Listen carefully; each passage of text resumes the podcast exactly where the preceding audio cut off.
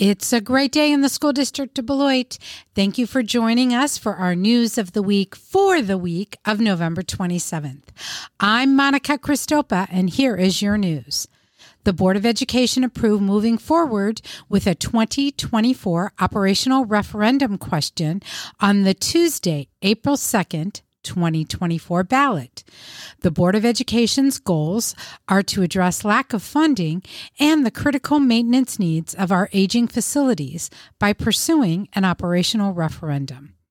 To engage our students, staff, families, and community members in this process, the School District of Beloit is conducting a community wide survey that's going out in the mail this week to all School District of Beloit residents.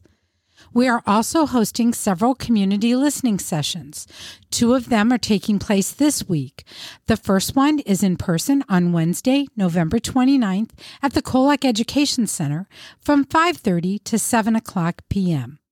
The second one is a virtual session on Thursday, November 30th at 5:30 p.m. Access our website for all the information and the link to the virtual meeting. Save the date for the BMHS Expo happening next week on Wednesday, December 6th from 5 to 7 p.m. at Beloit Memorial High School. Join us and more than 75 community, education, and business partners to learn all the opportunities BMHS has to offer.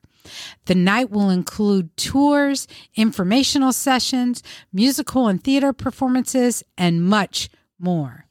That's your news for this week. Please join us next week. We will be back with everything that is going on in our district.